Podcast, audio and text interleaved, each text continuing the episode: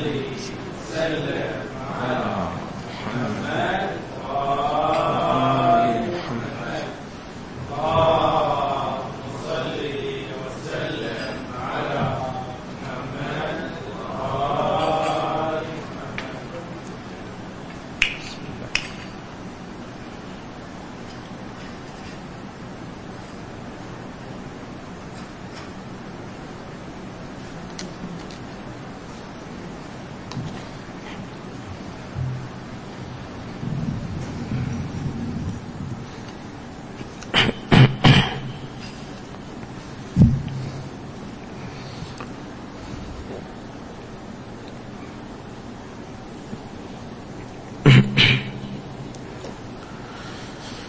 بسم الله الرحمن الرحيم والحمد لله رب العالمين. وصلى الله على محمد وآله الطاهرين. إن الله وملائكته يصلون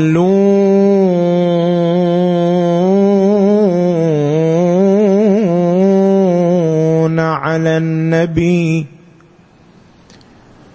يا أيها الذين آمنوا صلوا عليه وسلموا تسليما.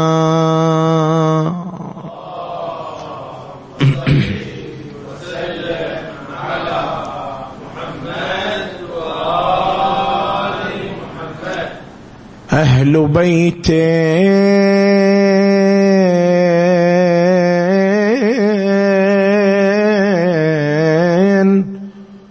طهروا من دنس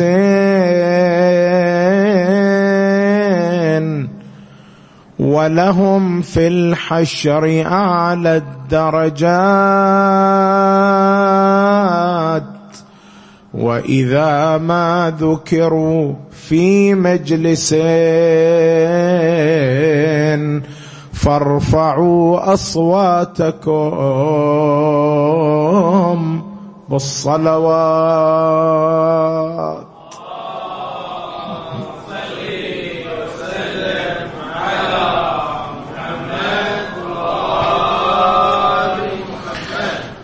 أقول لشهر الله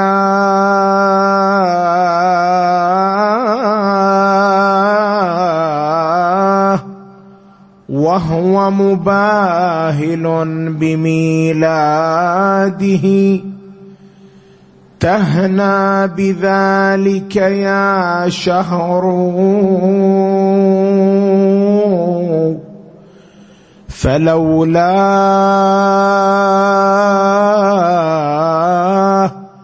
لا أيامك البيض قدست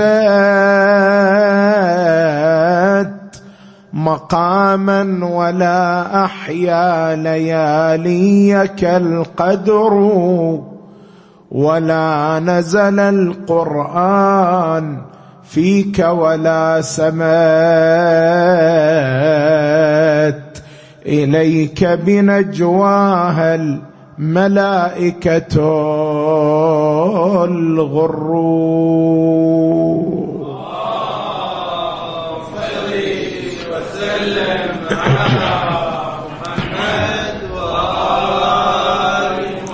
ففيك بدا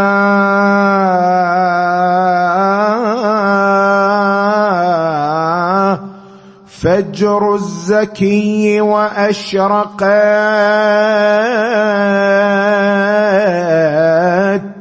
سماء الهدى لما بدا الحسن الطهر. شعاع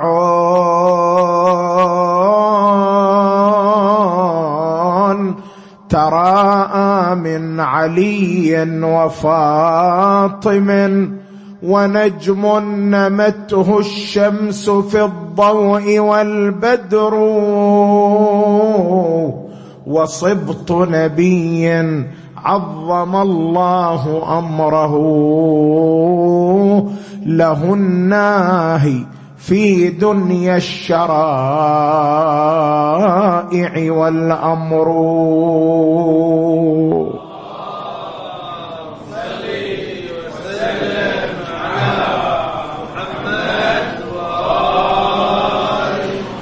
له احتفلت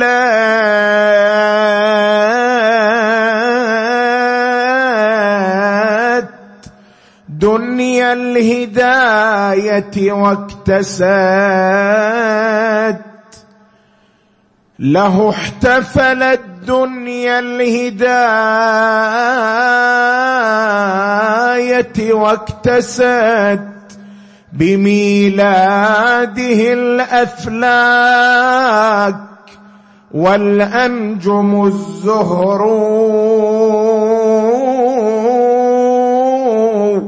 وقد زين الله الجنان كرامة له واكتست بالنور آفاقها الغر وأخمد نيران الجحيم بيومه. فأصبح بردا من تفضله الحر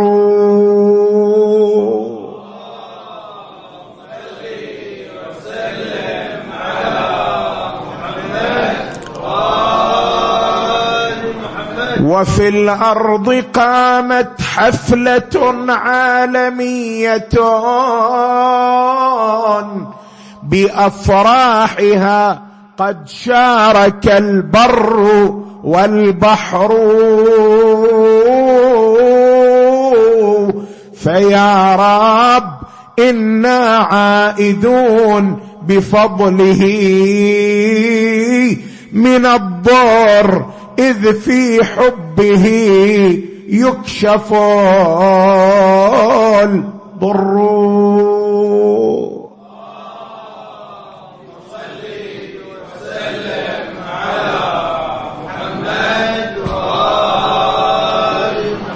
وأخمد نيران الجحيم بيومه فأصبح بردا من تفضله الحر. فيا رب إنا عائذون بحبه من الضار إذ في حبه يكشف.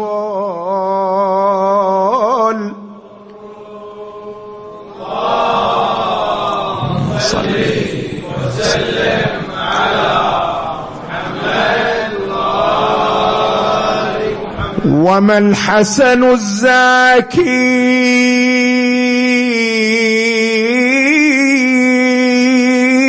الزاكي سوى فرع دوحتين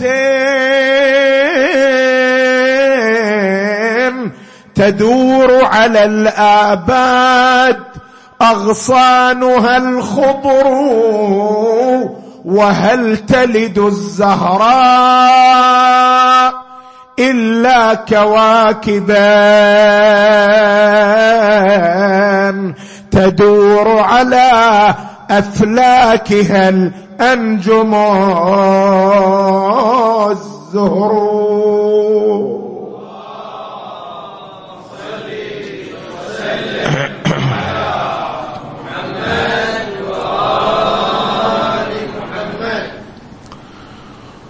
ولادة الإمام الحسن الزكي عليه السلام وإرهاصات الإمامة.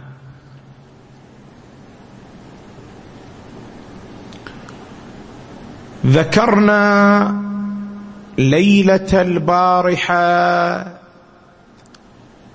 أن ولادة الإمام الحسن عليه السلام قد حفت بمجموعة من الإرهاصات التي تدل على عظمة مقامه وجلال شأنه وتنبئ عن إمامته صلوات الله وسلامه عليه منذ لحظة ولادته. ومن جملة الإرهاصات ارتباط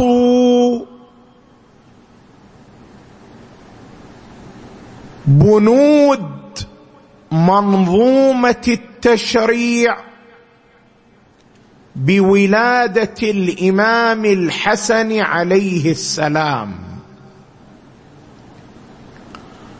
ما هو معنى هذا الإرهاص؟ هنالك بندان من بنود منظومة التشريع ارتبط بولادة الإمام عليه السلام. البند الأول زيادة عدد ركعات الصلاة. فقد ورد في الرواية عن الإمام الباقر عليه السلام قال لما عرج برسول الله صلى الله عليه وآله إلى السماء نزل بالصلاة عشر ركعات. ركعتين ركعتين. فلما ولد الحسن والحسين صلوات الله عليهما زاد العشر سبع ركعات. شكرا لله فأجاز الله له ذلك. تعبير الرواية. فأجاز الله له ذلك. اذا الصلاة قبل ولادة الإمام الحسن كانت ركعتين ركعتين من الصبح إلى العشاء. ولما ولد الحسن الزكي عليه السلام ثم ولد الحسين حدثت هذه الزيادة. صارت الظهر اربعا العصر اربعا المغرب ثلاثا العشاء اربعا. هذا بند من بنود منظومة التشريع ارتبط بولادة الحسن عليه السلام. البند الآخر تشريع نوافل المغرب. فقد روى الشيخ ابن شهراشوب أعلى الله مقاما في كتابه المناقب قال وجعل النبي صلى الله عليه وآله نوافل المغرب وهي أربع ركعات كل ركعتين عند ولادة أحدهما. يعني نوافل المغرب ما كانت قبل ولادة الإمام الحسن عليه السلام. فلما ولد الحسن شرعت ركعتان منها. ثم لما ولد الحسين شرعت ركعتان أخريان. اذا هذا بند ثاني من بنود منظومة التشريع ارتبط بولادة الحسن عليه السلام. اذا هنالك بندان من بنود منظومة التشريع. الأول زيادة سبع ركعات للصلاة اليومية. الثاني تشريع نافلة المغرب. وكلاهما ارتبطا بولادة الحسن الزكي. هذا يمكن أن يعد من الإرهاصات. ليش؟ لأن ربط بند من بنود التشريع بولادة إنسان أمر غير مألوف وأمر على خلاف العادة. وهو ينبئ عن عظمة ذلك الإنسان الذي ارتبط ذلك البند بولادته. فيمكن من هذه الناحية أن يعد ذلك أن يعد ذلك من الإرهاصات. زين. إحنا من نجي إلى هذا الإرهاص الملفت للنظر. نقف معه وقفتين. الوقفة الأولى ما هو توجيه تصرف النبي صلى الله عليه وآله بتشريع نافلة المغرب وزيادة عدد الركعات على الصلاة اليومية عند ولادة الحسن عليه السلام. يعني النبي صلى الله عليه وآله من حقه يجي إلى الأحكام الشرعية ويربط حكم شرعي بمناسبة من مناسباته كولادة سبطه الحسن عليه السلام. شنو توجيه هذا التصرف؟ توجيه هذا التصرف أنه من باب إعمال النبي صلى الله عليه وآله لولايته التشريعية. شلون يعني إعمال النبي لولايته التشريعية؟ هنا أحتاج أن أبين لك أمرين. الأمر الأول ما هو المقصود من ولاية النبي؟ التشريعية ما هو المقصود من ولايته على التشريع؟ الأمر الثاني هل ثبت للنبي صلى الله عليه وآله ولاية على التشريع؟ خلينا نجي اولا للأمر الأول. المقصود من الولاية على التشريع صلاحية التحليل والتحريم على ضوء المصالح والمفاسد بإذن الله سبحانه وتعالى. شلون يعني؟ خب إحنا الشيعة الإمامية كما ذكرنا ذلك كثيرا. نعتقد أن الأحكام الشرعية تابعة للمصالح وماذا؟ والمفاسد. شنو يعني تابعة للمصالح والمفاسد؟ يعني التشريعات مو جزافية ولا اعتباطية. عندما يشرع الحكم فهو إما نابع عن مصلحة إذا كان هنالك أمر به وإما هو نابع عن مفسدة إذا كان هنالك نهي.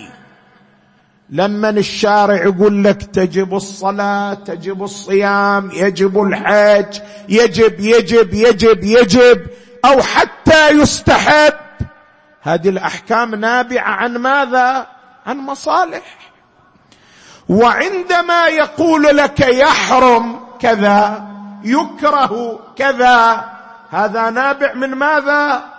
من مفسدة. هذا معناه أن الأحكام الشرعية لا جزافية ولا اعتباطية بل هي تابعة للمصالح والمفاسد. إذا هذا خليته ببالك. تعال إلى النبي صلى الله عليه وآله. النبي صلى الله عليه وآله هل أطلعه الله على المصالح والمفاسد؟ نعم علمه علم ما كان وما يكون وما هو كائن إلى يوم القيامة. الفرق بيني وبين النبي بينك وبين النبي فرق بيننا وبين رسول الله. إحنا نعرف الأحكام لكن لا نعرف مصالحها ومفاسدها الواقعية. بينما رسول الله صلى الله عليه وآله يحيط بالمصالح والمفاسد. زين. إذا فهمنا هالنقطة نجي نقول النبي صلى الله عليه وآله هل الاحكام والمفاسد هل المصالح والمفاسد التي اطلع عليها؟ بعضها وجد أن هنالك أحكام قد وضعت على طبقها. هنا أكو مصلحة النبي شافها وأكو حكم بالصلاة موجود. هناك أيضا أكو مصلحة طلع عليها النبي وأكو حكم بالصيام على طبقها. هناك بعد أكو مصلحة طلع عليها النبي وأكو حكم بالحج بوجوب الحج على طبقها. وهناك أكو مفسدة طلع عليها النبي وأكو حكم بحرمة الزنا على طبقها. وهناك اكو مفسدة أخرى اطلع عليها النبي واكو حكم بحرمة الكذب على طبقها.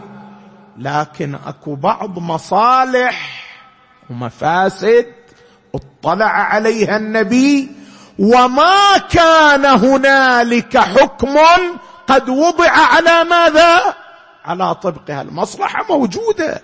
النبي يراها. والمفسده موجودة النبي يراها لكن ما يوجد حكم على طبقها. هنا النبي عند صلاحية صلى الله عليه وآله يضع حكما على طبق تلك المصلحة اللي ما وضع لها حكم في لائحة التشريع. ويضع حكما على طبق تلك المفسدة اللي ما وضع لها حكم. في لائحة التشريع. هذه الصلاحية صلاحية وضع الأحكام طبقا للمصالح والمفاسد. بإذن الله يعبر عنها ولاية التشريع. ولاية على التشريع. يعبر عنها ولاية تشريعية. يعبر عنها تفويض التشريع. هذا أمر الأمر الثاني هل أعطيت هذه الصلاحية للنبي صلى الله عليه وآله؟ يعني النبي بيده يضع ما يريد من الأحكام طبقا للمصالح والمفاسد؟ نقول نعم. هذا من وين؟ أكو عندنا روايات واردة حتى من طريق العامة تدل على ذلك. لكن ما يهمنا ما ورد عن أئمة أهل البيت عليهم السلام. ياسر الخادم يقول سألت الإمام الرضا عليه السلام قلت له ما تقول في التفويض؟ تفويض شو تقول يعني؟ صير ما يصير؟ إمام الرضا عليه السلام قال إن الله تعالى قد فوض إلى نبيه صلى الله عليه وآله أمر دينه. النبي مفوض مخول. الله تعالى اعطاه صلاحية. إن الله فوض إلى النبي أمر دينه. زين شلون؟ شلون هذا التفويض؟ شلون يعني فوض إليه أمر دينه؟ هذا تبين رواية ثانية عن الإمام الباقر عليه السلام وهي رواية صحيحة. ومضمون هذه الرواية جدا مهم. إمام الباقر عليه السلام في الرواية يقول وضع رسول الله وضع وضع.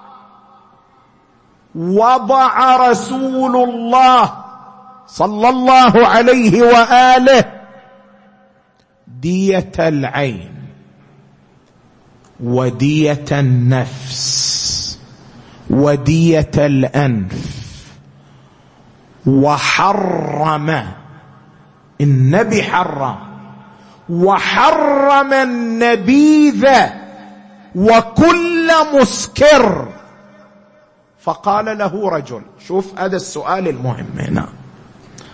فقال له رجل وضع رسول الله صلى الله عليه وآله ذلك من غير أن يجيء له شيء. يعني من غير أن يوحى إليه. قال نعم ليعلم من يطع رسول الله ومن يعصيه؟ شنو يعني انت مستكثر على النبي صلى الله عليه وآله أن يضع وإن لم يأت له وحي؟ قلبه مهبط إرادة الله سبحانه وتعالى. قلبه محل إرادة الله. إذا أراد أراد الله سبحانه وتعالى. شنو يعني مستكثر على النبي أن يضع يعني؟ وحي ماكو. النبي صلى الله عليه وآله أعطاه الله تخويلا أن يضع الأحكام طبقا للمصالح والمفاسد التي أطلعه الله عليها ولم يوضع حكم على ضوئها. اذا من نجي نطرح هذا التساؤل. شلون النبي صلى الله عليه وآله زاد في الركعات سبع ركعات عند ولادة الحسن والحسين؟ شلون النبي شرع نوافل المغرب عند ولادة الحسن والحسين؟ ما هو توجيه هذا التصرف؟ توجيه هذا التصرف أن النبي أعمل ولايته التشريعية وله الحق في إعمالها. هذه نقطة. نجي إلى النقطة الثانية. ما هو تفسير هذا التصرف؟ توجيه وجهناه. ما هو تفسير هذا التصرف؟ وما هي دلالاته؟ يعني ما الذي أراده النبي صلى الله عليه وآله من ربط بندين من بنود التشريع بولادة الحسن صلوات الله وسلامه عليه. ما هو تفسير ذلك؟ ما هي دلالاته؟ هنا دلالات ثلاث. الدلالة الأولى بيان عظمة الإمامين الحسنين صلوات الله وسلامه عليهما وبيان جلالة شأنهما وعظمة فضلهما أن الله تعالى تكريما لحدث ولادتهما. ربط بهذا الحدث ماذا؟ تشريعين من تشريعاته. هذه دلالة واضحة. هذه دلالة واضحة. وعجيب أن بعضنا يستكثر علينا أن نحتفل بولادات أهل البيت عليهم السلام. خب الله سبحانه وتعالى احتفل بولادات أهل البيت بما هو أعظم من ذلك. إذا إحنا احتفالنا بولادة أهل البيت بإقامة مجلس والحضور في مجلس الله احتفل بولادة الحسن عليه السلام بربط بندين من بنود التشريع بهذا الحدث. احتفل بولادة الحسين عليه السلام بربط بندين من بنود التشريع بولادة الحسين. إحنا شنو احتفالنا في قبال احتفال الله؟ شنو احتفائنا في قبال احتفاء الله بهذا الحدث المبارك؟ اذا الدلالة الأولى بيان عظمة الإمامين الحسنين وهذه دلالة واضحة. دلالة الثانية. إهداء الأمة هدية عظمى. أنت الآن من يصير عندك مناسبة ولادة ويأتي المهنئون يهنئوك المتعارف إنك توزع على المهنئين بعض الهدايا فرحا بهذه المناسبة السعيدة. وهذا عرف شائع ذائع في الولادات الشريفة في الولادات عفوا أهل المولود يوزعون الهدايا احتفاء بالمولود. النبي صلى الله عليه وآله في ولادة الحسنين ما هي الهدية التي وزعها؟ الهدية العظمى هذان التشريعان. تقول عجيب شلون هذا هدية؟ خب هدية لو مخلي لنا الركعتين ركعة. هذه هدية تصير. أما يزيد الركعتين ركعتين خب هذه ورطة. وين الهدية؟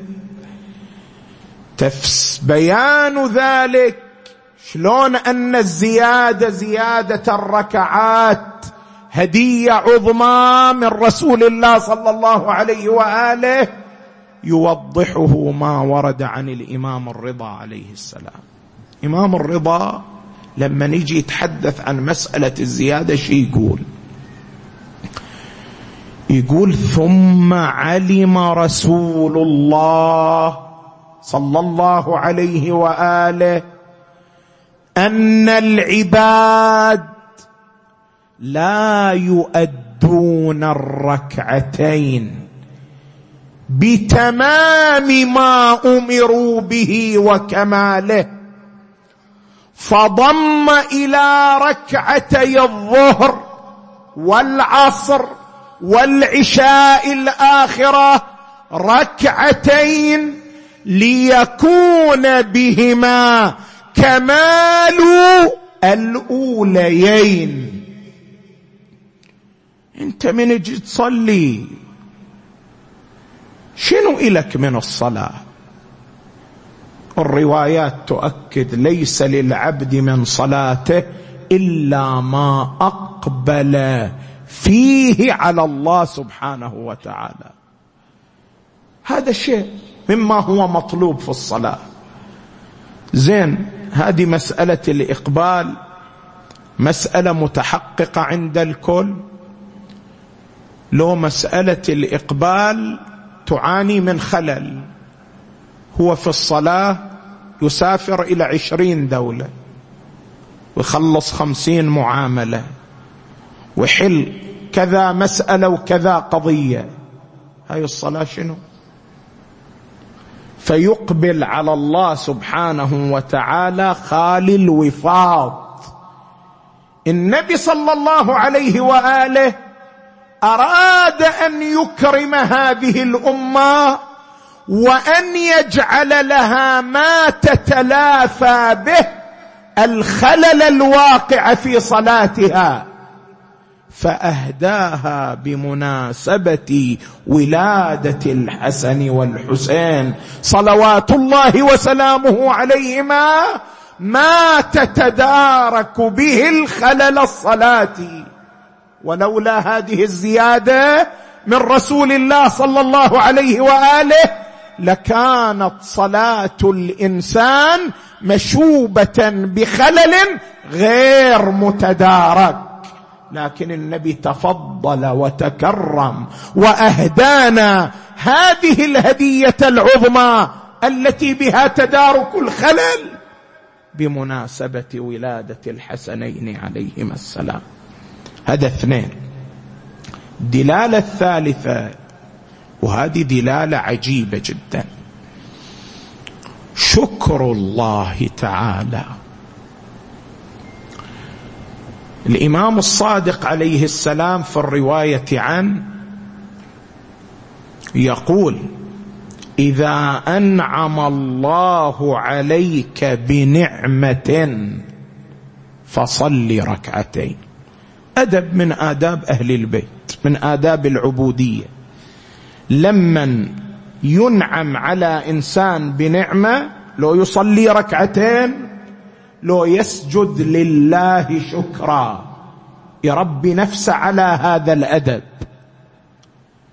زين النبي طبق هذا الأدب في ولادات بعض المعصومين. بل أمره القرآن بذلك. وين؟ في سورة الكوثر. إنا أعطيناك الكوثر. كوثر ماذا؟ الصديقة الطاهرة صلوات الله وسلامه عليها. الكوثر الخير الكثير وهل هنالك خير كثير أعطي لرسول الله سوى الصديقة الطاهرة عليه السلام؟ إنا أعطيناك الكوثر. زين في مقابل إعطاء الزهراء ولادة الزهراء. ما هو المطلوب منك يا رسول الله؟ ماذا؟ فصلي. فصلي لربك وانحر. شكر ولادة الزهراء. صلوات الله وسلامه عليها بصلاة رسول الله صلى الله عليه وآله. لكن الحسن والحسين صارت لهم خصوصية متميزة. النبي زيد إن الصلاه اليوميه سبع ركعات ويأمر جميع المسلمين أن يصلوا هذه السبع لماذا؟ شكرا لنعمة وجود الحسن والحسين. عجيب هذا الأمر. شوف الرواية الباقرية ماذا تقول؟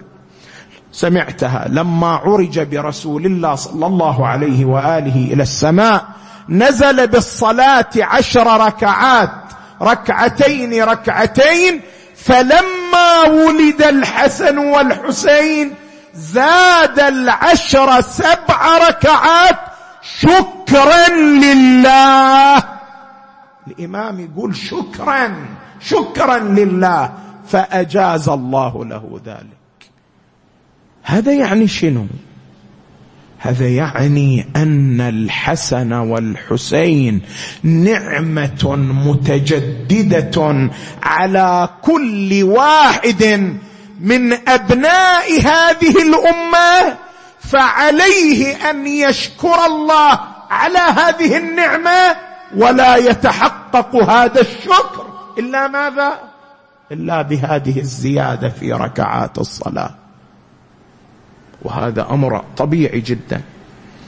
لأنه لولا الحسن والحسين لم يصلك دين ولا انتميت إلى دين ولا عرفت الصلاة ولا عرفت الرسالة. كل ما عندك يرجع الفضل فيه للإمامين الحسن والحسين. فمن حقهما أن تشكر هذه النعمة الإلهية وهذا الشكر لا يتحقق إلا بزيادة ركعات الصلاة. هذه جدا دلالة عظيمة أشارت إليها روايات زيادة الصلاة. وهذا شأن من شؤون إمامنا الحسن عليه السلام وكل شؤونه عظيمة. اللهم صل على محمد وآل محمد. اللهم صل على محمد وآل محمد. مو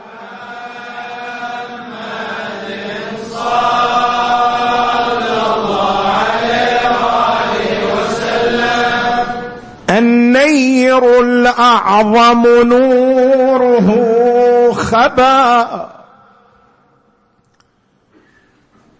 النير الأعظم نوره خبا. مذ أشرق الكون بنور المجتبى. النير الأعظم نوره. خبا خبا مذ أشرق الكون بنور المجتبى فنوره القاهر للأنوار. يكاد أن يذهب بين الله صل وسلم على محمد وادي طوى بنوره استنارا ومنه آنس الكليم نارا وخر موسى مذ رآه صعقا واندك منه الطور لما أشرقا.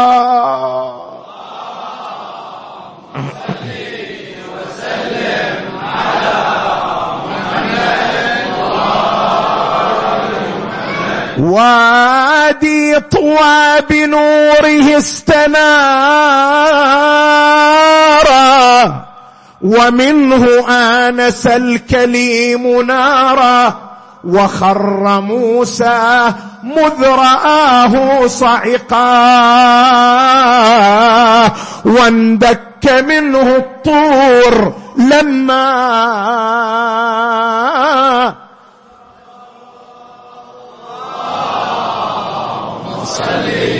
وسلم على بشراك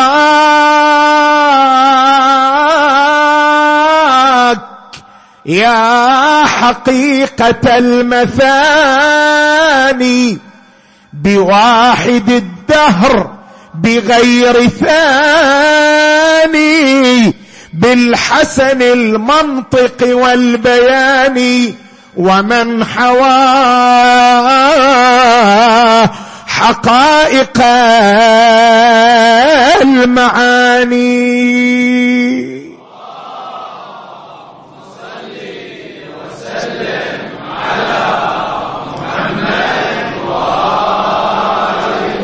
سماه سيد البرايا سيدا كفاه فضلا لو نظرت جيدا فهو له السمو والسياده في ملكوت الغيب والشهادة.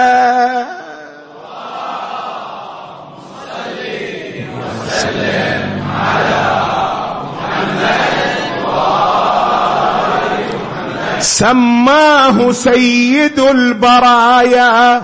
سيدا كفاه فضلا لو نظرت جيدا فهو له السمو والسيادة. في ملكوت الغيب وال اللهم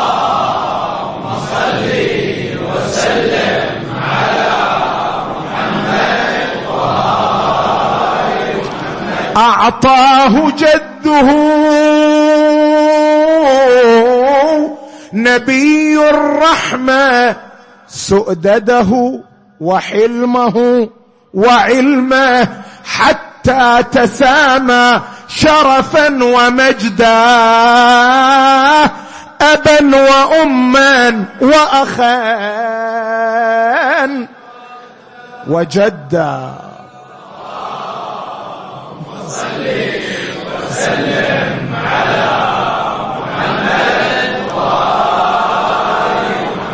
أعطاه جده نبي الرحمة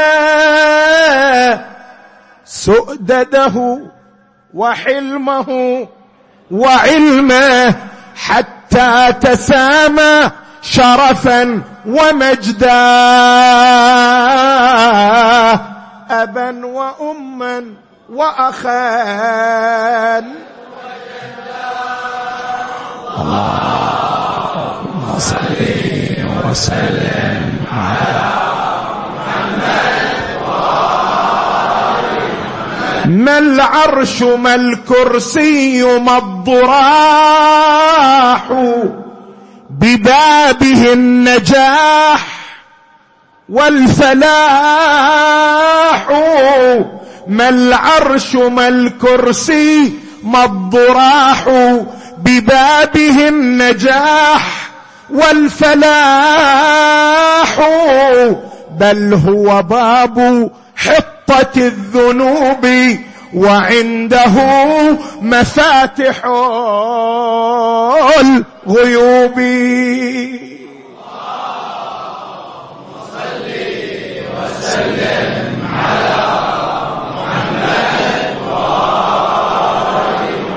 ما العرش ما الكرسي ما الضراح ببابه النجاح والفلاح بل هو باب حطة الذنوب وعنده مفاتح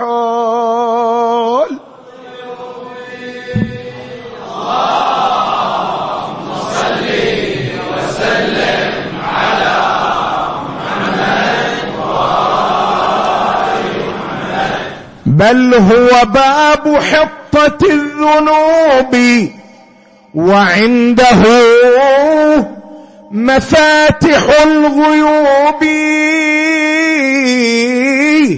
زكت ثمار العلم بالزكي أكرم بهذا الثمر أكرم بهذا الثمر الشهي بهي زكي زكت ثمار العلم بالزكي أكرم بهذا الثمر الشهي بهي زكي العلي. وجل وآية النور وآية النور جمال غرته وآية النور جمال غرته وجنة الخلد مثال وجنته واهتزت السبع العلا لمولده وطابت الأرض بطيب محتده